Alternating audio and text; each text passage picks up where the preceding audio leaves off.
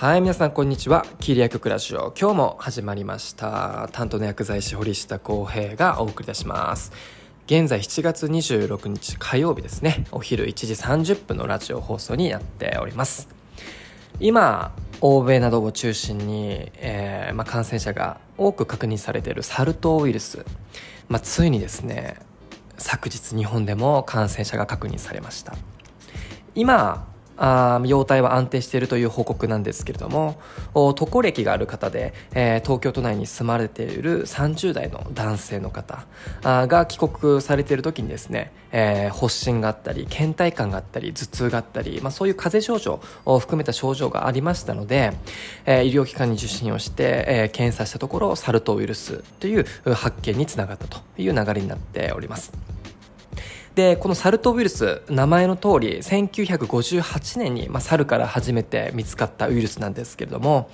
えー、今で言うとゲッパ類、えー、例えばあリスだったりネズミだったり、えー、そういう動物の口腔内とかあ存在するウイルスでもあるんですけれども、まあ、そういう動物から噛まれて、えー、体液とか血液あの血液感染とかで、えー、感染をするケースっていうものはよく見つかっていたんですけれどもえ、今日本に入ってきたあもしくは欧米で流行ってるのみたいにですね人から人に感染するケースっていうものは当時非常に稀だったんですよね。ただ今の現状を見ると人から人に感染しているというかなりウイルスも当時と比べて進化をしているんじゃないかなと個人的に思っております。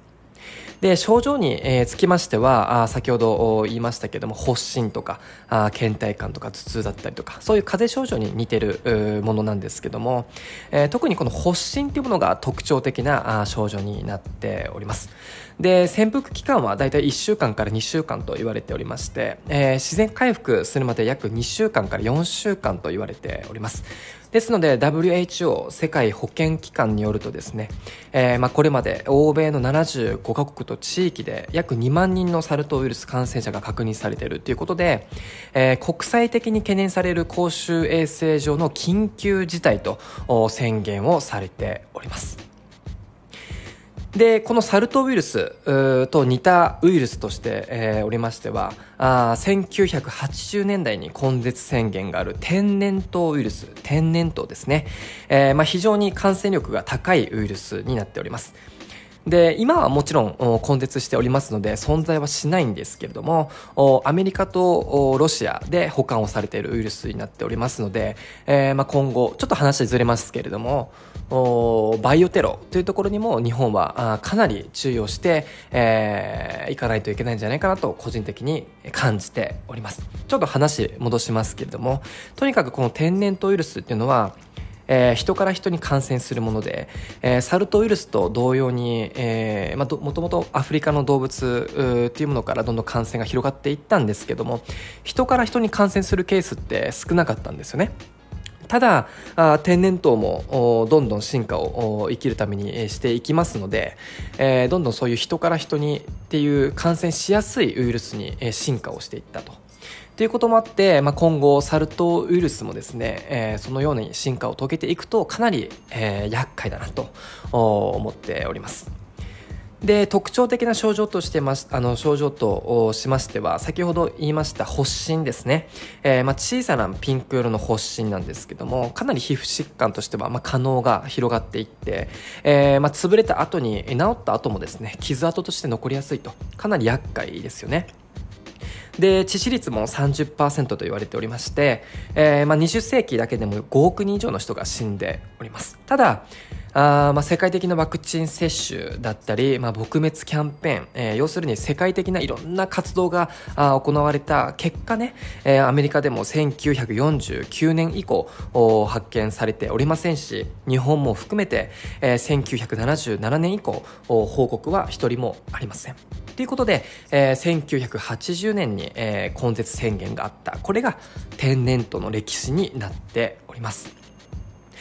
まああこれからですね、かなり気になるところではあるんですけども、今後の流れとして、えー、はですね、えー、多分ワクチン接種っていうものが始まっていくんじゃないかなと思っております。ただ、天然痘ワクチンがあサル痘ウイルスに効くかどうかっていうのも審議の途中だと思いますし、えー、飲み薬もですね、えー、テコビリバットっていう飲み薬が、えー、ありますけれども、この天然痘の治療薬においてもうん、まあ、今後、サル痘ウイルスに効くかどうかっていうのも審議に入っている段階だと思います。ただ海外においては特別承認っていうことで、え、ワクチンも始まっておりますし、え、治療薬っていうのも始まっております。